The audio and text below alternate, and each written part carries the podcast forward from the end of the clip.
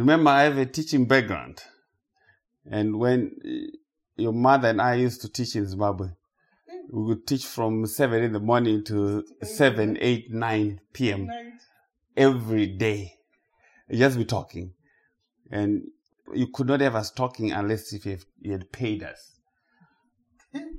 That's how important it was. Uh, so that was part and parcel of the training to become a preacher. So anyway, let's do the more important business first. The more needful business, which is Christ. Christ is the reason for all things. He created all things by his own power and for his glory, including ourselves, even more so our salvation.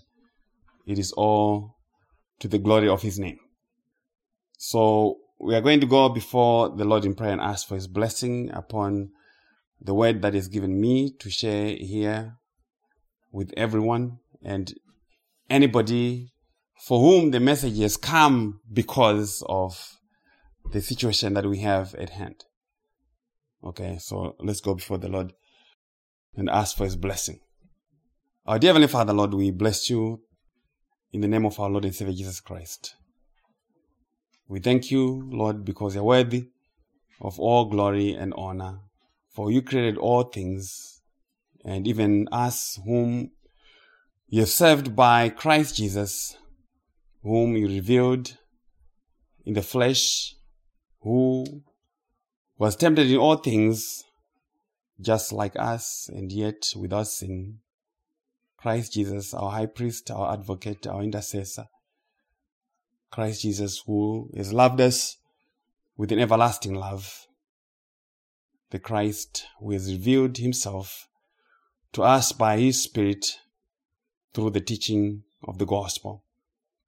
Lord, we honor you for this hour that you've appointed for us to come to gather this place in this house, that we may hear not from me, for I do not cause anything. I'm only but a messenger in your hand. And Lord, may you profit your word that you have given me for the sake of your name. We pray all these things in Jesus' name. Amen. So we are here in Madison, Wisconsin, and this is the first time that I've been this far up north of Chicago. Ella and I visited Chicago many times before in the past years when we had some two friends of ours who were living there and working there. But we are here today on account of a dearest sister and friend, Shingi. We have been the best of friends since 1994 when we first met at the University of Zimbabwe as freshmen in the chemistry department. And we thought we had met just for chemistry and copying each other's assignments. But the Lord was pleased to unite us in more than just our interest in chemistry, but in eternal matters, in things concerning Christ.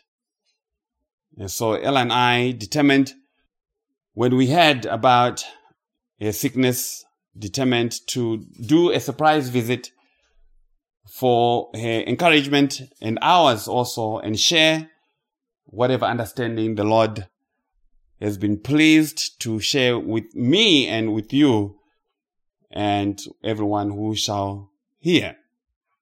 And for us to really understand spiritual things, because the things that happen in the physical have their beginning in the spiritual. Everything begins in the spiritual before it manifests in the physical. That is why before anything was created, there was only God who existed and God is spirit. It is he who spoke and everything happened. Even as Job was having his trials, what was manifesting in the physical was actually happening first in the spiritual. So for us to really understand anything, we have to go back to the spiritual. And to go back to the spiritual, you won't get an understanding unless you go by the knowledge of Jesus. Because only Jesus knows everything. Only Jesus knows. There's nobody else who knows anything. Only Jesus knows. Because he's God. So, we are going to go into the book of John. In John chapter 11. And we are going to go verse by verse. Exposition. Because when we do that, with regards to Jesus, we are very safe. Our understanding of anything and everything, of sickness, of death, is only informed as much as we understand what Jesus is saying. So we are very safe. The believer is always safe. Always in good company where Jesus is. So even this afternoon we are in good company because the Lord said, where two or three are gathered in His name, there He will be also. And we shall now go to our text in John 11 to a very familiar story. The story of Lazarus and his sickness and his sisters and what the Lord did to raise him from the dead. And we are going to go verse by verse and then I'll expound the verse as we go through the text. And we'll begin at verse 1. Apostle John, by the Holy Spirit, said, Now a certain man was sick, Lazarus of Bethany, the town of Mary and her sister Martha. So we are here introduced to a man called Lazarus he was from Bethany, a village about two miles out of Judea, very close to Jerusalem. And Bethany may have been a subdivision or suburb than an entire city, but that's not the issue. The Lord would have us to know that this is where Lazarus was from. And this was the town of Mary and Martha, who were sisters and were also sisters to Lazarus. So Apostle John continued to develop and give us more information about the family and said in verse 2, it was that Mary who anointed the Lord with fragrant oil and wiped his feet with her hair, whose brother Lazarus was sick. And that occasion happened in John chapter 12, verse 1 to 10, where Mary anointed the Lord with very expensive perfume. And we know that this Mary was a harlot. She was a prostitute. A prostitute in the company of Jesus. And she had used her expensive oil that she had purchased from her prostitution business, using proceeds from her prostitution business. And yet, it was acceptable to Jesus. Even the Lord said, This woman has anointed me for burial. And such testimony of a prostitute bringing proceeds from a business of prostitution for the sake of Christ would not be acceptable to religious men and women who are quick to say, this man, this is a conversation that happened. If you go to the book of Luke, he gives us more detail of the encounter of Jesus with this prostitute. And the people who were there had some opinions to share about what had just happened. This is what they said. This man, talking about Jesus, if he were a prophet, would know who and what manner of woman this is who is touching him, for she is a sinner. She is a harlot. How can a man who is supposed to be a prophet of God allow himself to be in the company of a sinner, of a prostitute like Mary? But this is what Jesus said to the Pharisees. Therefore, I say to you, his sins, which are many, are forgiven. For she loved much, but to whom little is forgiven, the same loves little. That is Luke 7, verse 47. And Jesus was in the house of the one Simon the Pharisee, where he had been invited for dinner. So this is where that it happened. So we have our encounter with Mary, the sister of Lazarus. There in that context. But the sisters have a problem. They have a serious problem that has befallen them. Their brother Lazarus had suddenly fallen sick. And seeing the deteriorating condition of their brother, they sought for the help of the Lord Jesus. And that means this family was already very close to the Lord Jesus before this happened. And they generally knew about his whereabouts. Because we know that Jesus used to come and dine and hang out with them.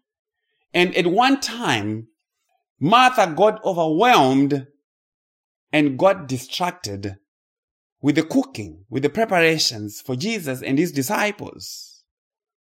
That she rebuked Jesus. She rebuked the Lord and said, Lord, do you not care that I am so overwhelmed by all these preparations for you and your disciples, and yet my sister is right there with you, just sitting at your feet and learning from you. Could you please tell her to come? Help me with the dishes.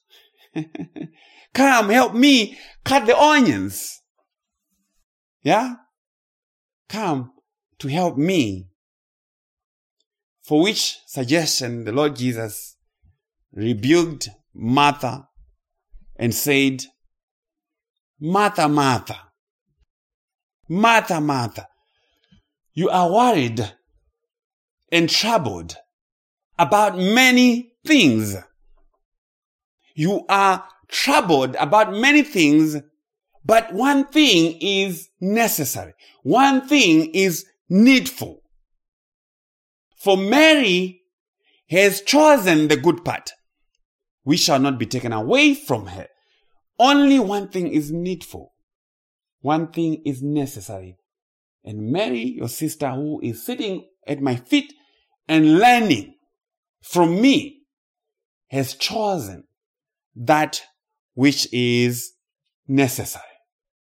And that you say, everything said and done, there's only one thing that is needful for us to learn from Jesus, to hear from Jesus. And may the Lord help us not to get distracted with the preparations of things for Jesus. Because Martha was busy preparing things for Jesus. And Jesus says, no. Hear what I have to say to you. The needful things are the things that Jesus has and is speaking to us, not the things that we do for Jesus. But back to John 11. What did the sisters do with the developing situation, with the sickness that they had at their hands. Verse 3, John 11. Therefore the sisters sent to him saying, Lord, he whom you love is sick. The sisters sent to Jesus a telegram message if they had cell phones, they would have sent a WhatsApp message. A WhatsApp message to Jesus. they have a WhatsApp messaging group with Jesus. But sincerely, this is not even a joke. This was a text message to Jesus by way of a person. They sent someone to inform him of the sickness, saying, Lord, behold, he whom you love is sick. Lord, the one whom you love is sick. Did you see that this was a prayer message? Did you see how short the prayer was to Jesus? Because Jesus is going to act on that prayer of just one sentence. Lord, behold, him whom you love is sick. They did not say sick from what? They did not say he ate some bad food last night.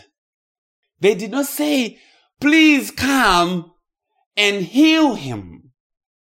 They just said, behold, the one whom you love is sick. As to what Jesus would do with the sickness was up to him. But they just wanted him to know. They just wanted him to know. But this was a cry for help. Because it was not the message of, well, Lord, can you come tomorrow? We have some free food. We have the barbecue ready for you tomorrow. No, the one that you love is sick. Verse 4. When Jesus heard that, he said, This sickness is not unto death, but for the glory of God, that the Son of God may be glorified through it. So the message, the title of our message is verse 4. That's the title of our message. Sickness not unto death. Sickness not unto death. And that is to say, Jesus had the message. It got to him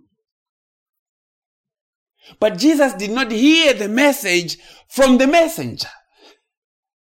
He already knew about the sickness of Lazarus before the messenger was sent. Otherwise, how could he have known that the sickness of Lazarus was not going to kill him? He had some insider information. Jesus did not have a stethoscope and thermometer and a COVID test kit for Lazarus. no COVID test kit. But he said, this sickness is not unto death, but for the glory of God, that the Son of God may be glorified through it. This was Jesus' response to the messenger that had been sent by the sisters and in the hearing of the disciples, the sickness was not unto death. This sickness has no power over the one whom it seems to have overtaken. That's what Jesus is saying. This sickness has no power over whom it seems to have overpowered. You may think that you have been overpowered, but not according to Jesus. Sickness has no power over anyone if Jesus has heard about the sickness. But Jesus tells us why this sickness is not unto death. This sickness is not unto death, but for the glory of God. That Christ Himself, the Son of God, may be glorified through it. It is for the glory of God. And that means Jesus knew all along about this situation. So if this sickness is for God to be glorified through the Son, it means God was behind it. This is how he chose to be glorified. It means this was not the devil's idea. Because God does not seek glorification through the ideas given him by the devil, but his own ideas. Ephesians tells us that he works all things by the counsel of his own will. He does not consult anyone for ideas. So what is Jesus saying? Jesus is saying we should not attribute trying circumstances to the devil, but to God Himself. Because God's hand is in it. But God's hand is in it not for punishment, not for punishment of the sick, but to be glorified through the salvation that shall come. And we know this to be true also from John chapter 9. The disciples asked Jesus about the man born blind, and they said, Teacher, who sinned this man or his parents that he should be born blind? Who sinned this child? According to them, there was a possibility that this child sinned when he was still in the belly of his mother. and Jesus said what? Neither this man nor his parents sinned. But this has happened to the glory of God through the Son. And what is Jesus saying? Jesus is saying the blindness, the sickness had nothing to do with anything wrong that the person did. It had nothing to do. It was not punishment, but came for the glory of God. And that is the matter of sin. Sin did not come on earth by accident. I know it's taught that way in a lot of places because God has not granted them the ability to understand spiritual things. Sin was God's eternal purpose to be glorified through Christ Jesus as he saved his people from their sins. Without sin, there's no cross. And the cross was always in God's mind from eternity. So Christ Jesus shall be glorified in all our trials as he shall be glorified in our salvation. Hear this, verse 5. John 11. Now Jesus loved Martha and his sister and Lazarus. That is some glorious testimony. To have a record that Jesus loved them. Jesus loved Martha, Mary, and Lazarus. He loved them all and he loved them individually. And it seems to me that the sisters were single. And Martha being the oldest of them. It is just my speculation, but it seems like Martha was the oldest of the three. But what we need to know is that Jesus loved them. But how is that even possible? How is it that the one that Jesus loves gets sick? Do you see the problem with that? that the one that Jesus loves gets sick. Because you're going to hear this in John chapter 11 that the messenger came with the message that the one whom we love is sick. And now John tells us that Jesus loved them. And we're going to hear later in the chapter people saying, Oh, how he loved him. How is it that the one that Jesus loves get sick. Not the one who loves Jesus. Not the one who loves Jesus, but the one that Jesus loves. You see, there are people who say, or Christians don't get sick.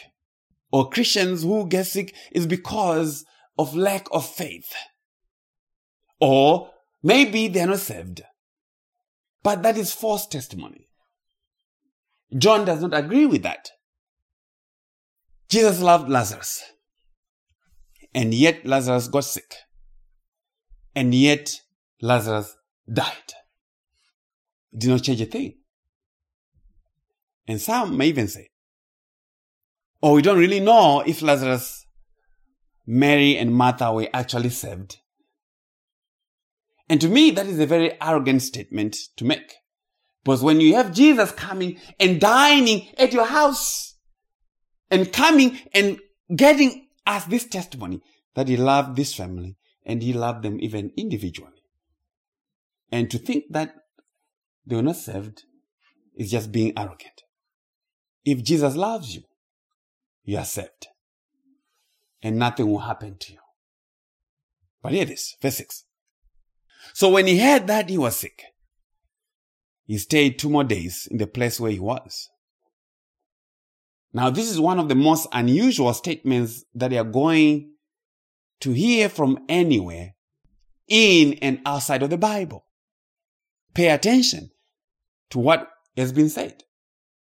Jesus loved Martha and Lazarus. Okay.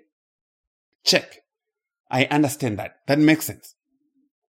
So, what is the next thing that happens when you hear that the one whom you love is in trouble? What is the natural reaction? This is an emergent situation, right? When Tawanda got his fingers cut last year, we were frantic, calling 911 so that they could rush him to the hospital. When Moenam had an overdose of those pills, I don't know if he still remembers. that was an emergency situation. But Jesus did the very opposite. He did not call the ambulance. Jesus did not call for an Uber or a taxi. And neither did he say to the disciples, okay, boys, we have had an unexpected emergency. And I think we have to change our plans, cut short our visit, get our bags ready because we have to get going. No, the says. So when he heard that he was sick, he stayed two more days in the place where he was. Jesus stayed two more days in the place where he was when the message got to him. Now, that doesn't sound like Jesus actually heard what the messenger said. Because if I come and say, this is an emergency situation, you need to get on the bus. You, you have to fly. You have to do what needs to be done to be there. Not Jesus. Jesus, you do not do that to those that you love. You need to hurry up lest something bad happens to them. And it will be to your loss. Hurry up, bring the ibuprofen, Bring the aspirin. No, the text says Jesus stayed two more days. It looks like, sounds like he did not have the bus fare. But this was a divine delay. This divine delay was purposeful by Jesus. It was not for a lack of love because we have already been told that he loved them. So God brings difficult situations and it may seem that our prayers are not reaching him. And it may seem like he doesn't care. But the reason being that it is because he loves that he delays that he stays in the same place two more days. It is because that he loves that our request is delayed. This new teaching, a lot of people have never heard of this Jesus. Remember, also, when Job got in trouble, Job did not get in trouble because of anything that he had done. If you go and read Job chapter 1, you're going to hear that it was God who brought Job to the attention of the devil. He says, I have this servant. Have you considered my servant Job? There's none like him. A man who fears God, who shuns evil, a righteous man. And Job got in trouble because God was saying very good things about him. That's new teaching again. You never heard that? God was saying very good things about Job and saying, Oh, there's none like him. And the devil said, Well, of course, Job worships you because of all these wonderful things that you have done for him. You have prospered his hands. You have made him prosperous. That's why he worships. Allow me opportunity to go touch on his things, touch his health, touch his economy, touch his life, and see him change his testimony. And God says, okay, let's see. I'm going to grant it to you. And you know how the story went. But my point is that that is how trouble came to Job. It was not because of anything wrong that he has done. Not that Job was not a sinner. Yes, Job was a sinner. But the thing that happened to him had nothing to do with this sin. And so many of the things that happen to us, the trials that come into our life, are not necessarily because we have done anything wrong. There's a reason behind it that only God can help us to understand. Verse 7, John 11. Then after this, he said to the disciples, Let us go to Judea again. So apparently, Jesus and his disciples had recently been in Judea, and now they have to go back there again. And Judea was always a place of trouble for Jesus because of the Jews and the Pharisees, because that's where you had Jerusalem. Verse 8 The disciples say to him, Rabbi, lately the Jews sought to stone you. And are you going there again? Are you going there again? Is saying, Jesus, are you really out of your mind? Knowing what just happened in the past few days? How the Jews have been plotting to put you to death, to stone you? So the disciples cancel the Lord about going back to Judea, saying that was a bad idea. Because the last time it was not a good experience. They would rather have Lazarus to die. So, Lord, do not go there and die.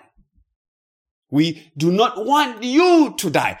That's what they're saying. They're saying, Jesus, we do not want you to go to Judea and die. Because Lazarus is not really worth your time and your life. We still need you here with us, safe with us in our hideout. You doing the miracles that you're doing and feeding us the free food. Verse 9. Jesus answered, Are there not 12 hours in the day? If anyone walks in the day, he does not stumble because he sees the light of this world. Are there not 12 hours in the day? Is saying, light has an appointed time after which it becomes darkness.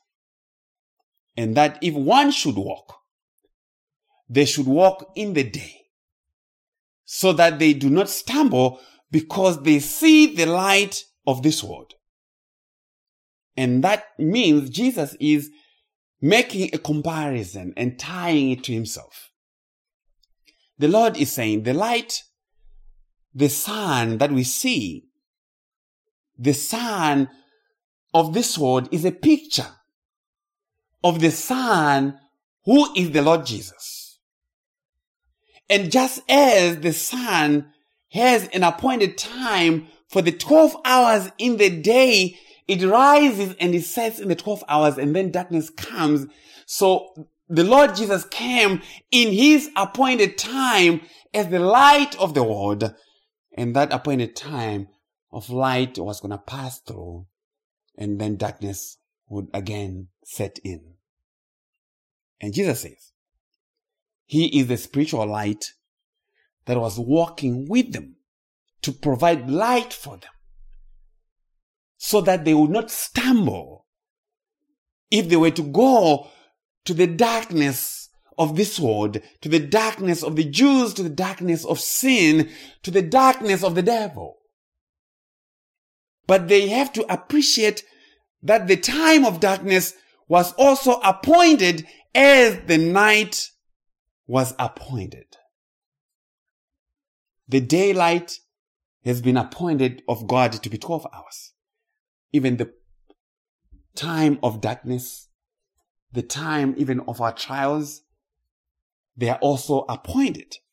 Because after the darkness, what follows next morning is the light. So even when you are in the time of darkness, know that there's going to be light. There's going to be light. We are not going to keep walking in darkness, especially if we are walking with Jesus. So anyone who walks without Christ is walking in darkness. And they shall surely stumble because the true light is not in them. The true light is not in them. Verse 11. These things he said, and after that he said to them, Our friend Lazarus sleeps, but I go that I may wake him up. Jesus addressed Lazarus as our friend, well known and loved even by the disciples. Jesus says Lazarus is our friend. He belongs with us. He belongs with the community of God's people. But he is sleeping. But I go that I may wake him up. Yes, he is our friend, but I'm the one who goes to wake him up from his sleep. Pay attention to that. Jesus said, see the transition from the plural to the singular. Lazarus is our friend, but I go to wake him up. you are not going to help me to wake him up. Collectively, he is in our company, but I go. Because the waking up of people is the power of Christ alone. So you do not help me. This is my business of raising sinners from the dead. See that at this point, Jesus knows that Lazarus was dead. He did not get another message. No one sent him another text message to say, Oh, by the way, Lazarus is dead now. He knew. How? Because he was God in the flesh. Jesus does not get information from man. When we pray, we are not giving God information because he knows all things. God never sleeps. God never gets too busy. Okay? His internet never runs out. you don't drop signals when it comes to God. So we are not providing him information. Verse 12. Then his disciples said, Lord, if he sleeps, he will get well. The disciples did not get it. They have a misunderstanding of what Jesus meant by sleeping. And this way of writing you find in the book of John, a literal device that Jesus and John recorded. And if you still recall, in the conversation between Jesus and Nicodemus in John chapter 3, Jesus said, You must be born again. And to the Samaritan woman in John 4, Jesus said, give me water to drink. And then he began to talk about the water that he gives. And the woman says, well, sir, you have nothing with which to draw. So where do you get this water? I don't see any bucket. And Nicodemus says, well, look at me, Jesus.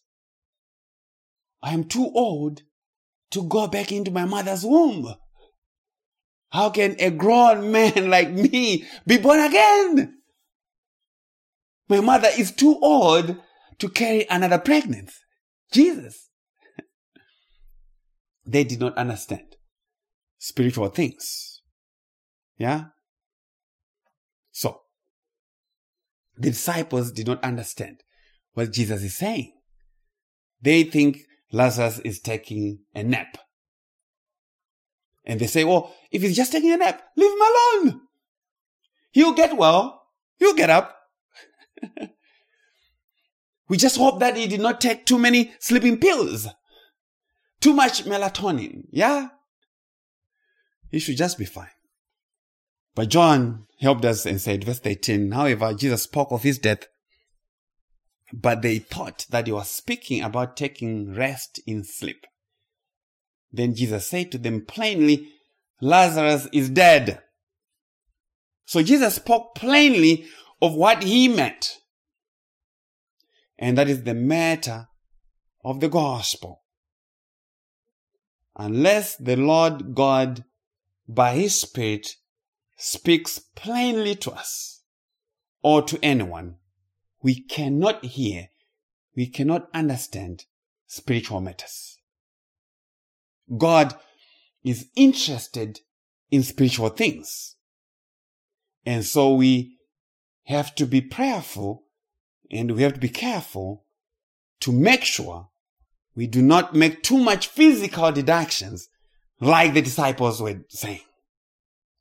But Jesus says, verse 15, I am glad for your sakes that I was not there, that you may believe. Nevertheless, let us go to him. Jesus said, well, I am glad, I'm thankful that I was not there with Lazarus when Lazarus died, because it was for your sake that you may believe. You see the connection. You see what, why Lazarus is in trouble. Lazarus is in trouble that these may believe. That you may believe. I'm glad. Believe the things that I have spoken and speak about myself. That I am the Son of God, that I am the Christ who has come into the world. And that is say, life happens, trials happen to those around us that we may see God's power and faithfulness through those trials. That's what Jesus is saying. So Jesus delayed two more days to come to where Lazarus was sick, in trouble. But why? Because as we shall learn, if Jesus had been there, Lazarus would not have died because a person cannot die where Jesus is. There's no record in the Bible. You can go and study it. There's no record in the Bible of a person dying in the presence of Jesus. Not a single one. There's not a person who ever died recorded in the Bible who died in the presence of Jesus. Because where Jesus is, there is always life. so much that if I recall well, even on the cross, it was Jesus who died first. Even on the cross, it is Jesus who departed first. So to be in Christ and to be possessed of Christ is to be possessed of life. Life that cannot be taken away not by sickness, not by death. And that means Death has no power over you and anyone and everyone who is in Christ. Christ in you. Yeah. The hope of salvation. Verse 16. Then Thomas, who is called the twin, said to his fellow disciples, let us go also that we may die with him. From nowhere, Thomas comes and says, come on guys. Let, let us also go that we may die with Jesus. Because Thomas is thinking, if Jesus goes to Judea, he surely is going to be stoned to death. And Thomas, in his devotion to Christ, says, let us go and die with him. Die with Christ. Thomas is sure that if Jesus goes back to, to Judea, he shall surely die.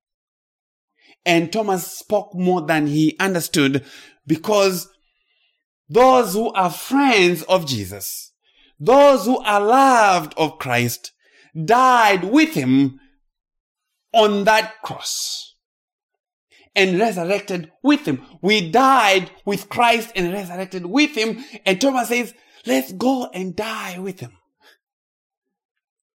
God is preaching his gospel through Thomas, even though Thomas does not understand the import of what he was saying. Verse 17. So when Jesus came, he found that he had already been in the tomb how many days? Four days. So by the time that the Lord made it to Martha and Mary's place, Lazarus had already been buried. And this was what Jesus actually intended to happen. Let us see verse, 15, verse 18 and 19. Now Bethany was near Jerusalem, about two miles away, and many of the Jews had joined the women around Martha and Mary to comfort them concerning their brother.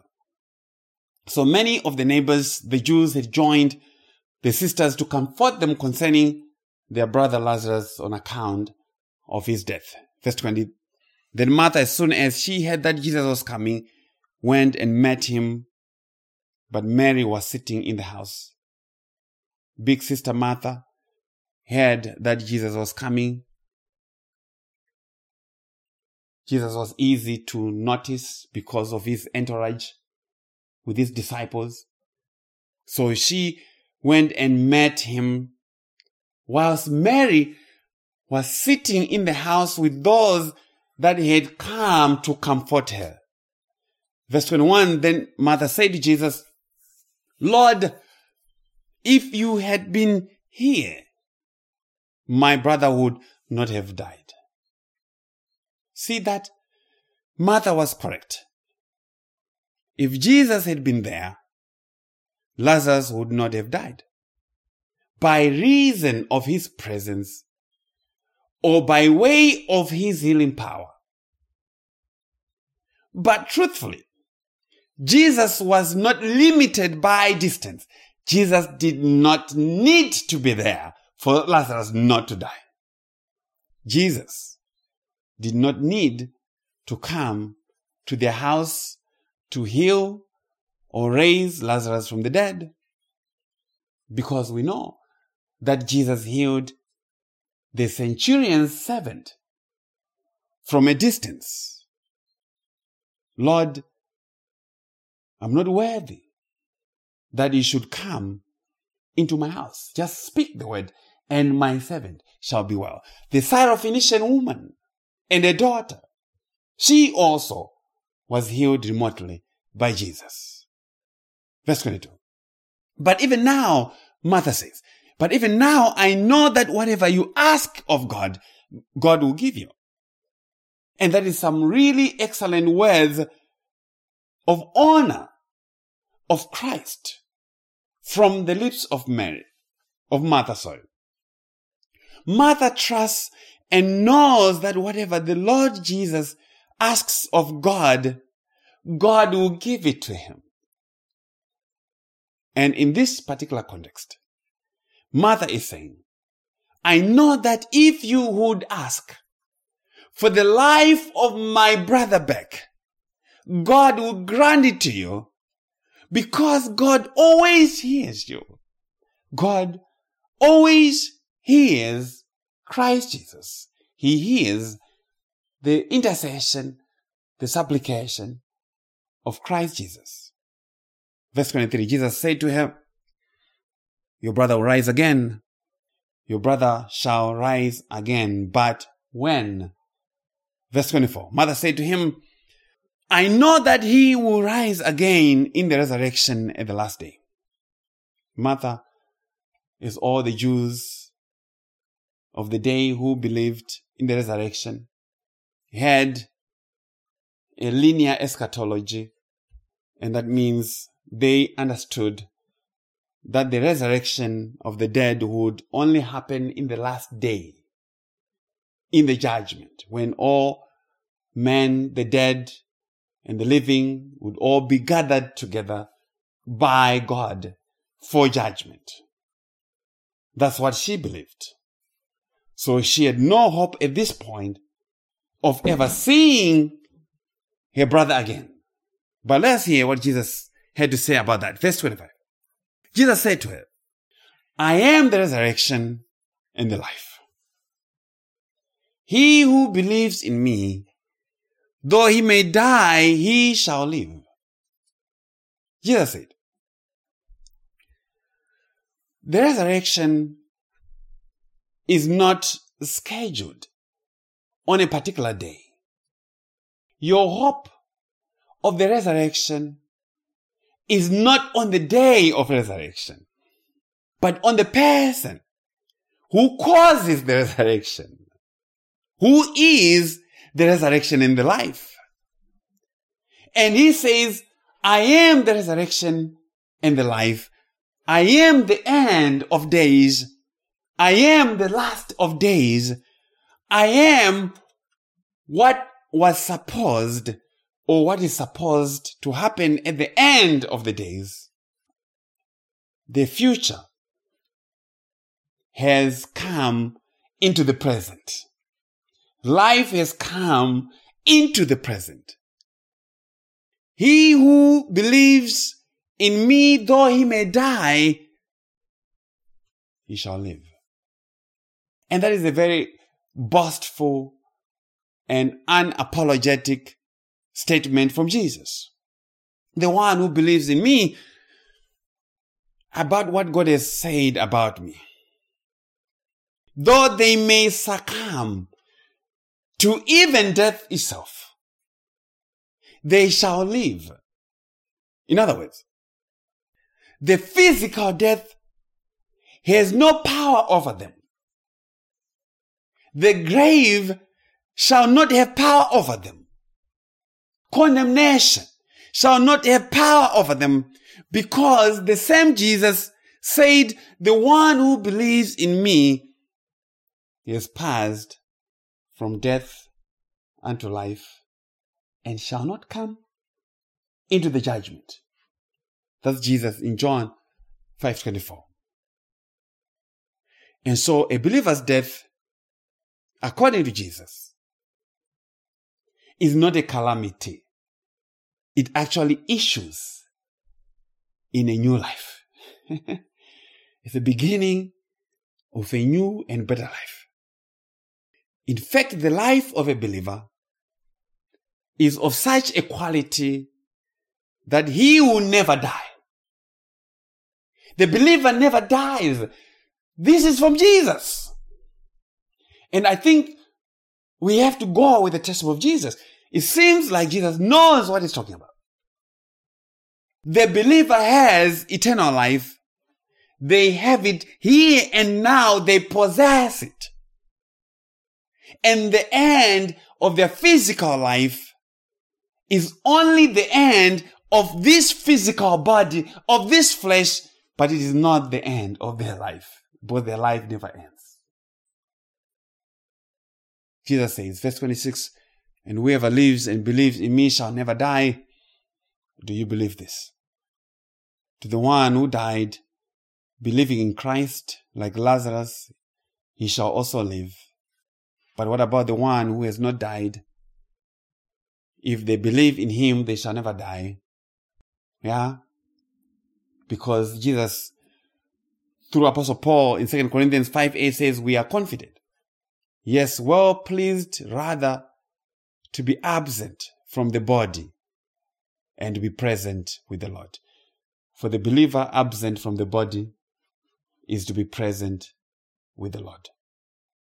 When believers die, it is their bodies that sleep. The soul does not sleep. It is alive and it goes to be with the Lord in its consciousness. And the Lord said to Martha, Do you believe this? And we ask everyone in our hearing the same question Do you believe these words of Jesus? Because sometimes we can complicate the gospel. But this is how the Lord taught his people the truth by just asking a question Do you believe this? Because apart from the Holy Spirit, you cannot believe this. Apart from God causing it, you cannot believe this. Verse 27 She said to him, Yes, Lord, I believe that you are the Christ, the Son of God who is to come into the world. Martha answered in the affirmative and said, Yes, Lord, I believe. I believe that you are the Christ, the Son of God who is to come into the world. And that is a very important testimony that we should not minimize at all. Because the Lord Jesus said, no one can come to him and no one can know him unless they've been taught of God.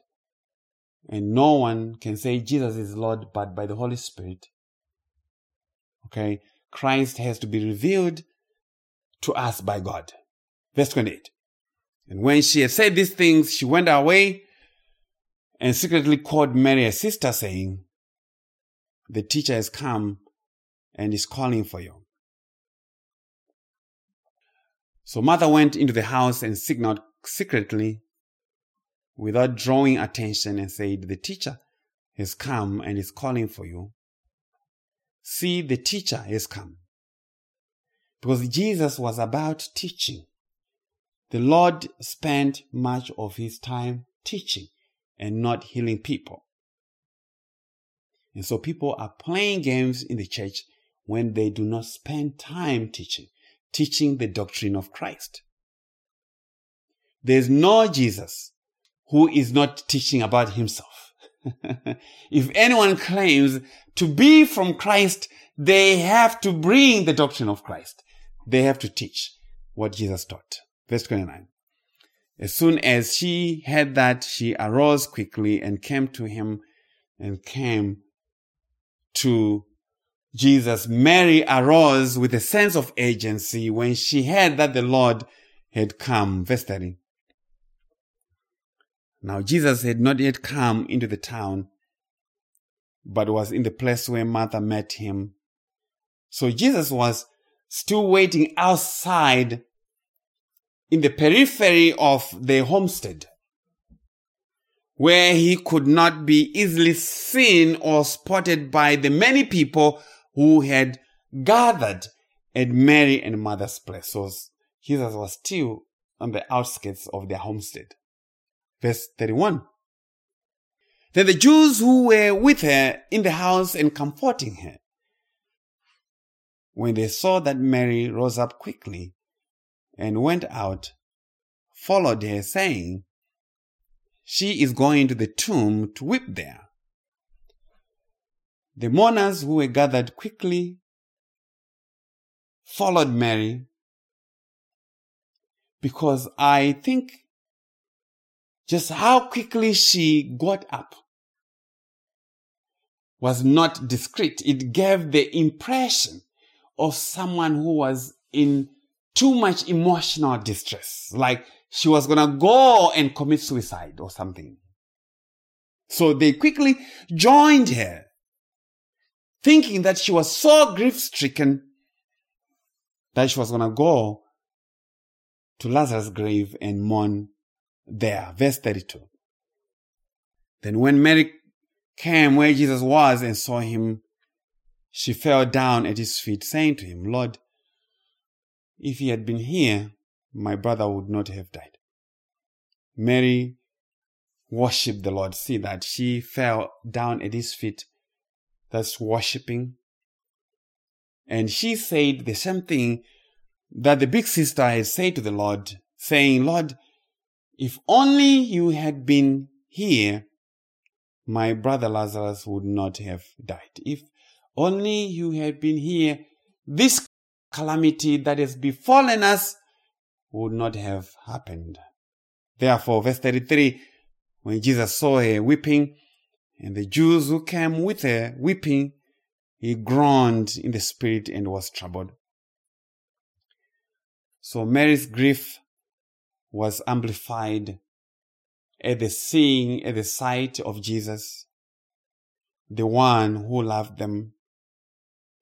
And I remember this also myself in 2008 when I went to Zimbabwe for my mother's funeral.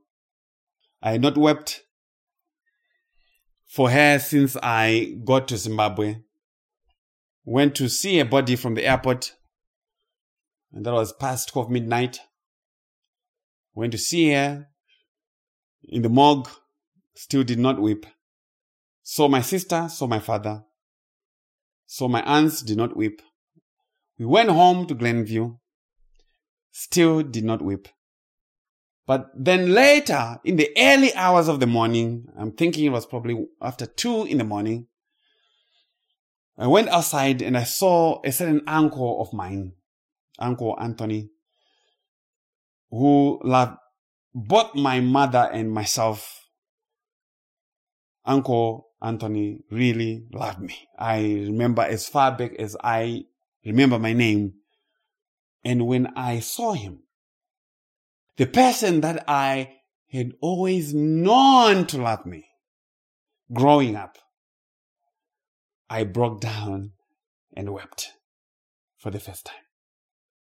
And that is what happened with Mary when she saw the Lord Jesus, the one who had always loved her, she wept. So the burden of the passing of my mother was increased on me on account of my uncle as he saw my grief and helplessness and so with the Lord Jesus, we are told that he groaned in the spirit and was troubled.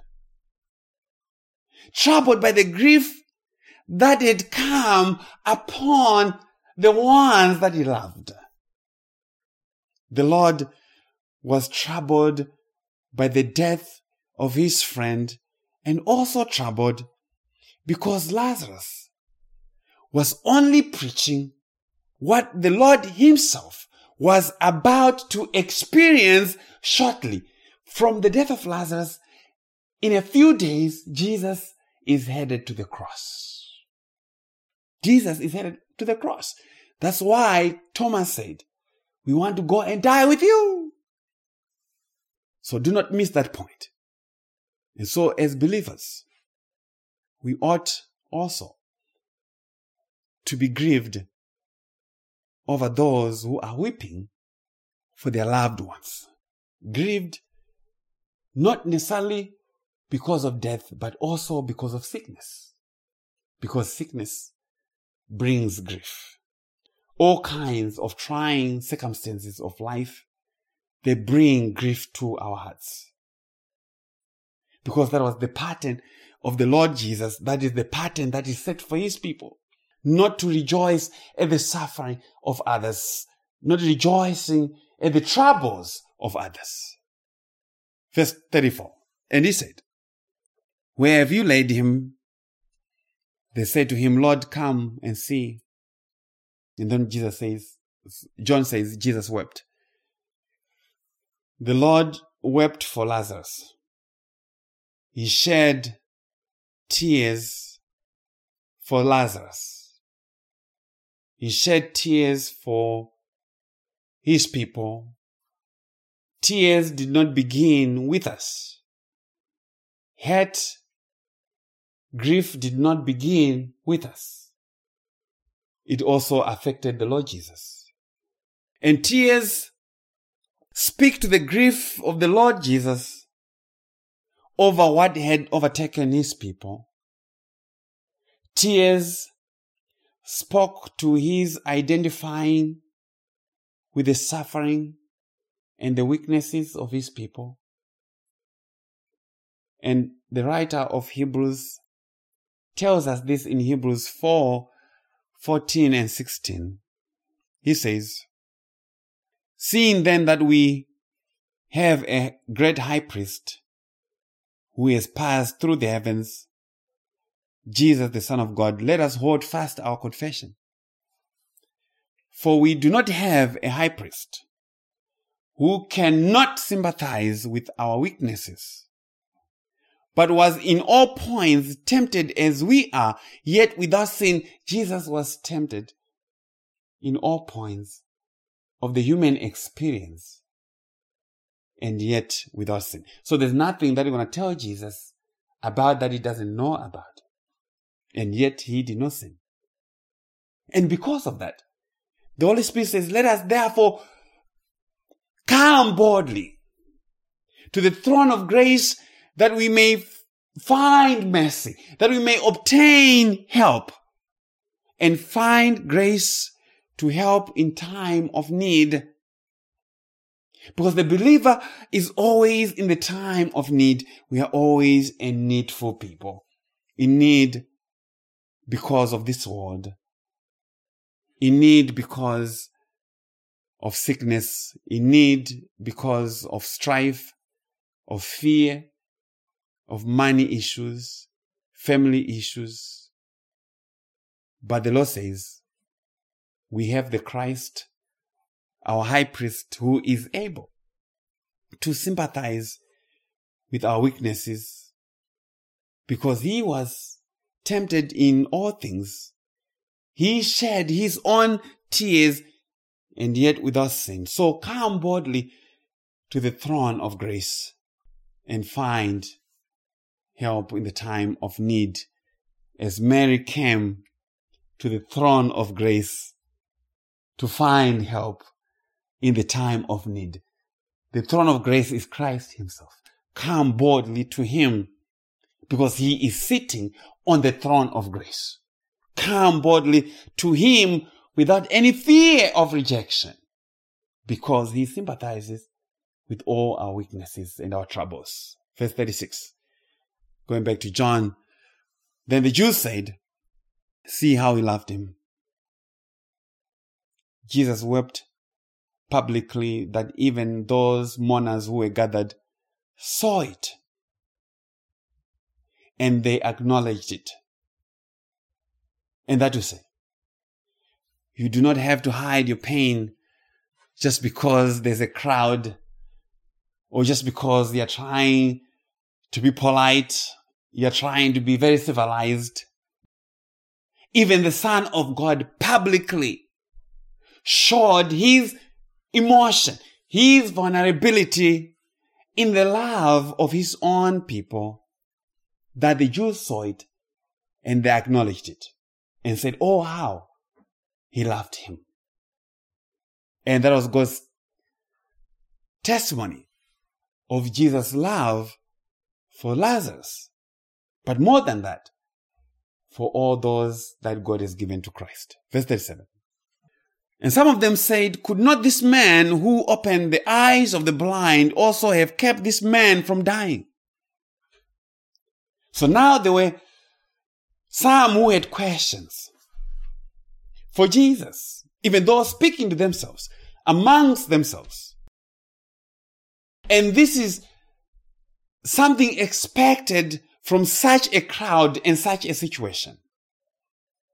They think by Jesus weeping for Lazarus, he was showing helplessness in the face of death. Jesus seems to be helpless. Why is he mourning? Why is he crying? Is Christ being overcome by death? Because that's what we are acknowledging ourselves when we weep for our loved ones who have died. We are acknowledging our powerlessness in the face of death. But could this be true for Jesus? Could this be true for, the, for Jesus? Could not this man who opened the eyes of the blind, an impossible thing, also have kept this man from dying? The answer is yes, he could have. But for now, he did not because there was a reason that Lazarus should get sick and die. That God will be glorified through Christ.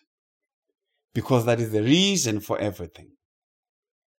That is the reason why certain things seem to have no answers or slow answers. It is not lack of ability on the part of God. Also, it is not that your, your prayer is bad. It is not that you are praying in a way that God does not accept. It is just that there's a purpose that you don't understand. His glory. God is in the business of His glory. So if He delays, as we may call delay, it is purposeful. He has a reason for it. A good reason for it. Verse 38. Then Jesus, again groaning in himself, came to the tomb. It was a cave and a stone lay against it. Jesus comes to where Lazarus was buried. And a stone lay against the tomb of Lazarus to say, Lazarus, you cannot come out.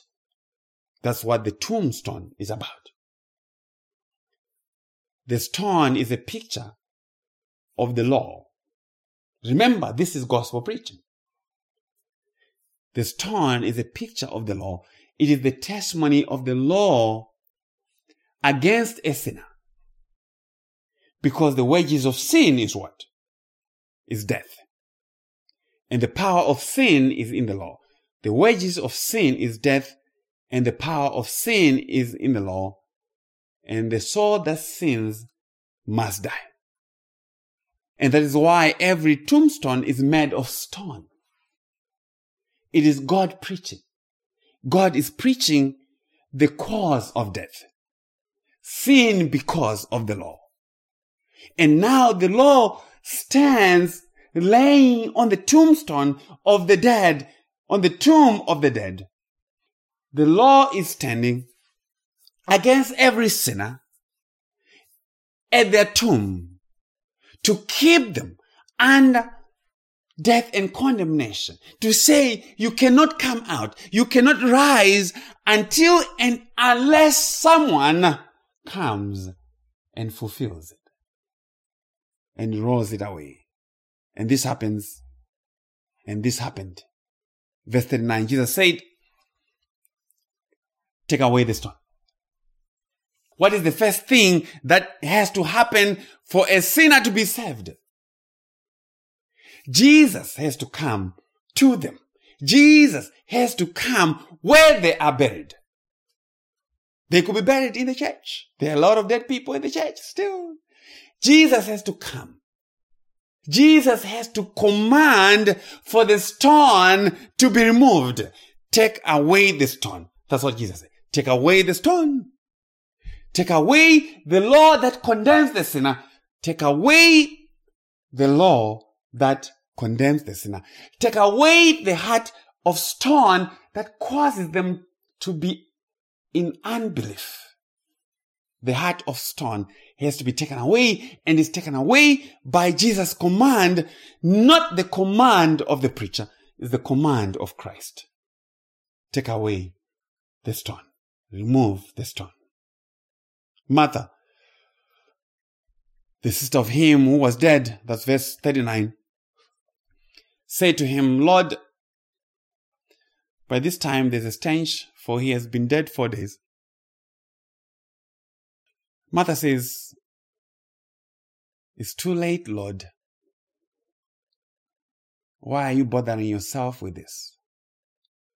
It has been four days since Lazarus died and is already stinking. Please do not open the tomb and cause a stench. And Martha is saying, It's too late. Your situation, as it appears, is irrecoverable. Yes, the diagnosis is cancer. Yeah. Stage three. But the question is, what is the testimony that we're going to bring? Are we bringing the testimony of Martha, who says to Jesus, Oh, it's too late. It's been four days, Jesus. It's been four days. It's been four days. Don't bother. That's what Martha is saying. It's been four days. Don't bother. It's stage three. Don't bother. It is impossible, Jesus. Let's not even think about rolling the stone away. Leave him in there. But let Jesus speak. Let Jesus make the last words for you, not Martha. You don't want Martha to be your preacher. You want Jesus to be your preacher. Not the doctor, even not the doctor, not anyone. Let Jesus speak. Let's see what Jesus says. Verse 40. Jesus said, Did I not tell you? Did I not say to you that if you would believe, you would see the glory of God? Did I not tell you that if you would believe, you would see the glory of God? I have not been overpowered by the sickness and death of Lazarus. Martha, I don't think you quite understood me when I talked to you. I told you that if you believe, you'd see the glory of God. This is not about the situation, but it is about the glory of God. And God is too glorious to not glorify himself in any situation. That is the matter of salvation because even salvation is impossible with men. But if you believe, Jesus says you shall see the glory of God. Believe. Believe. Faith. Verse 31. Then they took away the stone from the place where the dead man was lying. So what is the first thing they did? They took away the stone from the place where the dead man was lying to say the condemnation of the law, the condemnation of sin. The law is the great stone that has to be removed from a man or woman before they can be saved. That is what Jesus came to do. And that's what Jesus is preaching. Christ came to roll away the stone that was on our tomb that we may live. He came to remove the curse. Christ became the curse for us. Yeah, that we may become the righteousness of God in him. So those who come and say, oh, believers are still under the law, are saying the stone is not yet rolled away. they're saying the stone is still at the tomb and they're not telling the truth about Christ because when Christ shows up, his first command is roll away the stone. Roll away the stone. Remove the stone. Remove the condemnation of sin and death that is on the person. Verse 41 and going to 42. We have two more verses and we're done. And Jesus lifted up his eyes and said, Father, I thank you that you have heard me.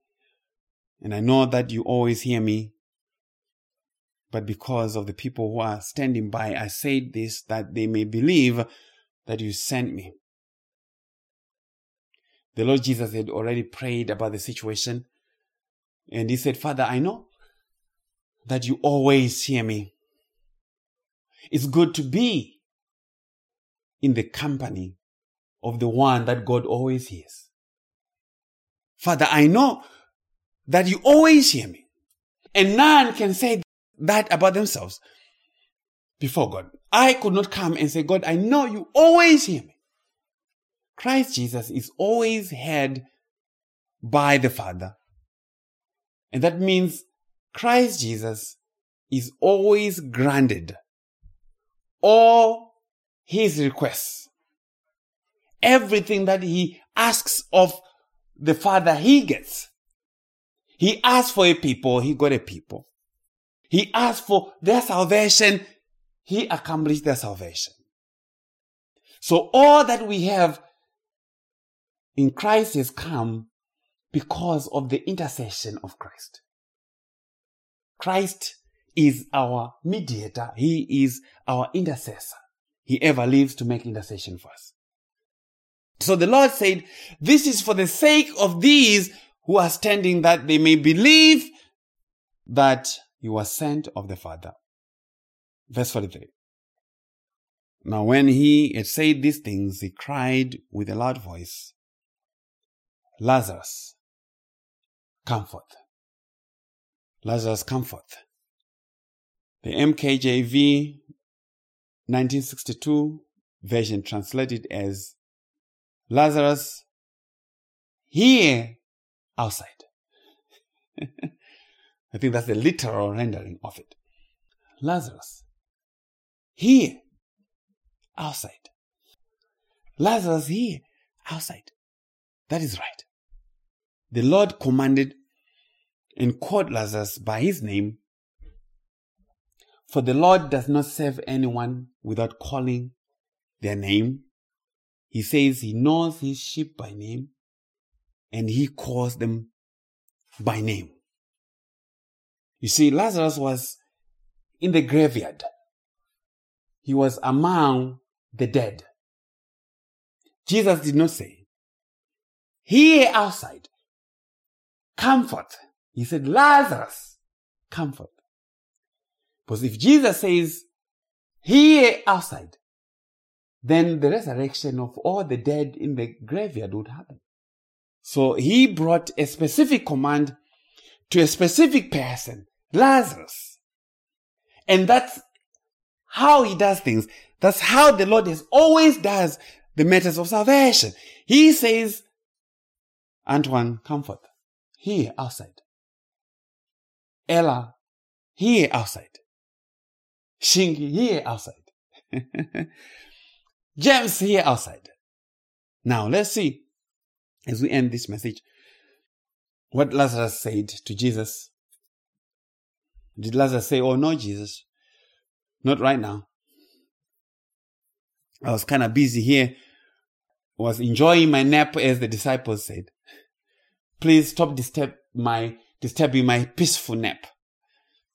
Could you please come tomorrow sometime afternoon? I think I'll be ready to come. No. He came out. He came out.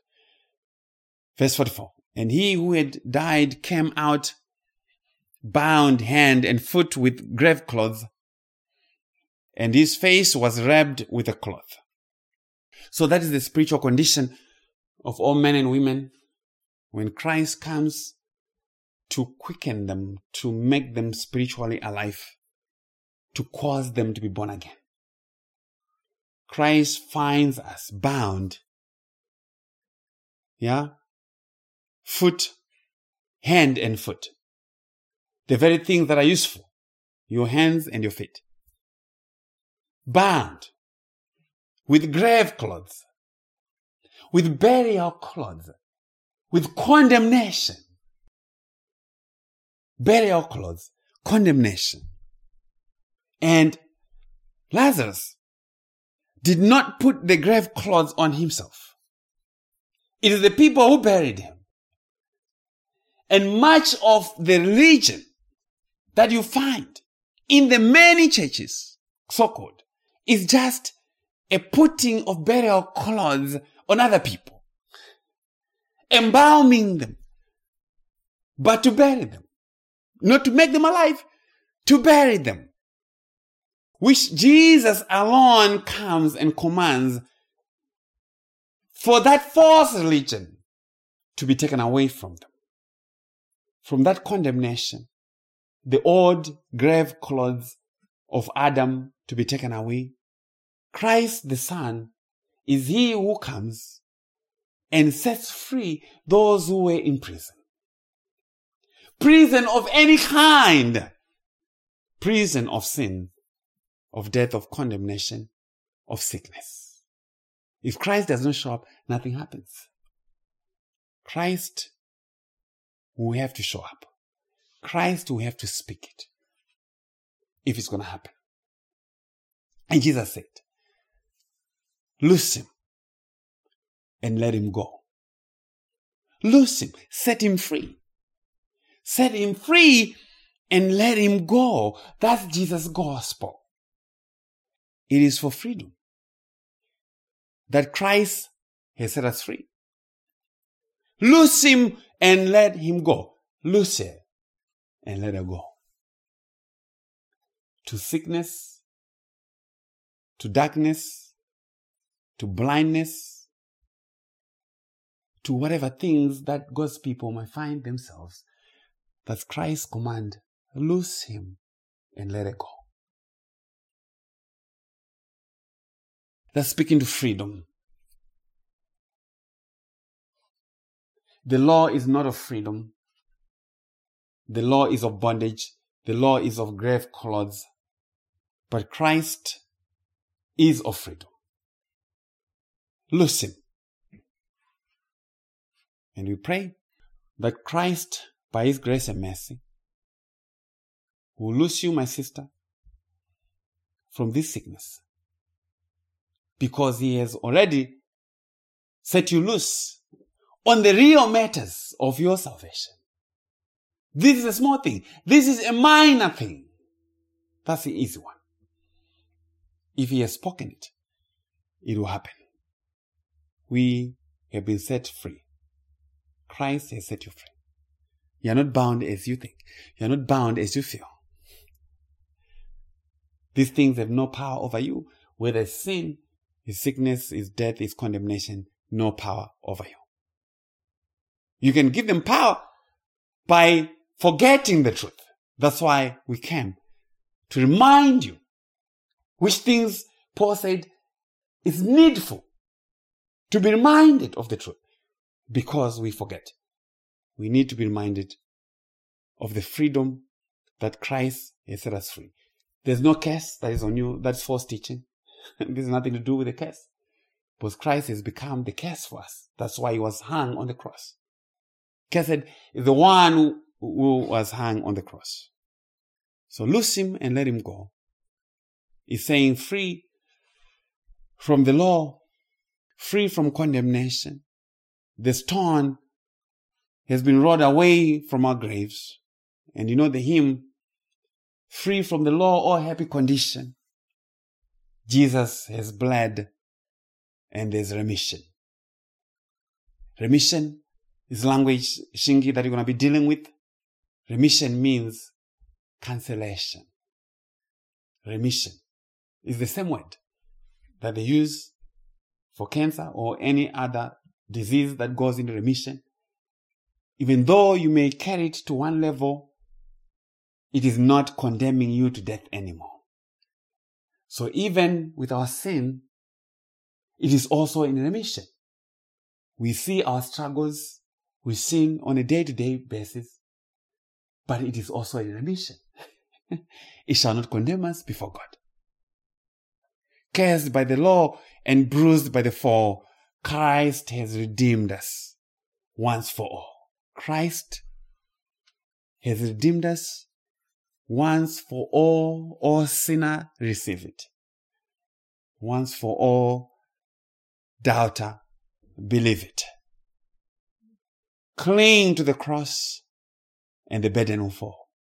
Cling to the cross and the burden will fall. Christ has redeemed us once for all.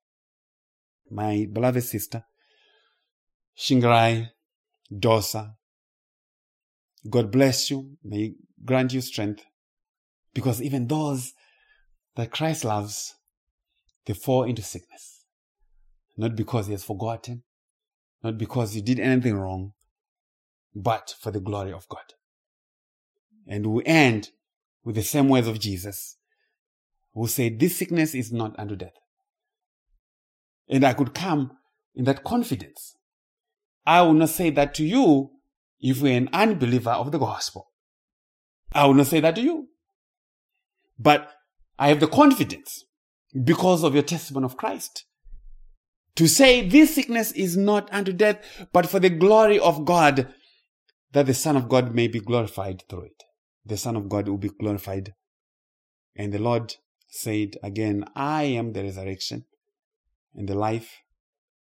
He who believes in me, though he may die, he shall live. And to Shingi and everybody, the Lord says, Do you believe this? Do we believe that? The words from the Lord Jesus. Okay? Amen. We're done. Let us pray. Our dear Heavenly Father, Lord, we bless you. We thank you for these many words that you've spoken to us by the testimony of Lazarus and his sisters. What had befallen them, their brother whom they loved, who had gotten sick and died.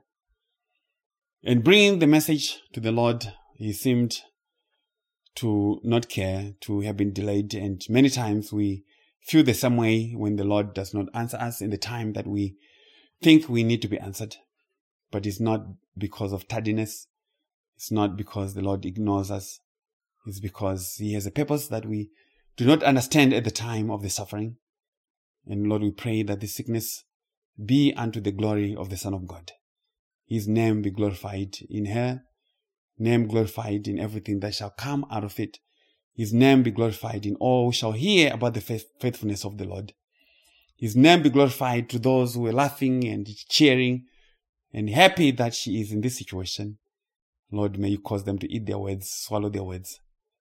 Lord, we thank you for this family. We thank you for all those who are praying, who are helping, who are calling, sending messages of support, of encouragement. Lord, we pray for them that they do not tire of well doing. Lord, be with this family, be with the children. May encourage them, give them understanding of these many things that we've spoken. We pray also for Grandma. May you continue to encourage her heart to trust in you, Lord, that you are the faithful one and you have delivered us many times before and you shall deliver us. And Shingi, remember all the things that we've gone through together over the years. They were also for your testimony. And may be your testimony, may, and may your testimony be also for us in this time. Lord, we honor you, glorify you. In Jesus' name we pray. Amen.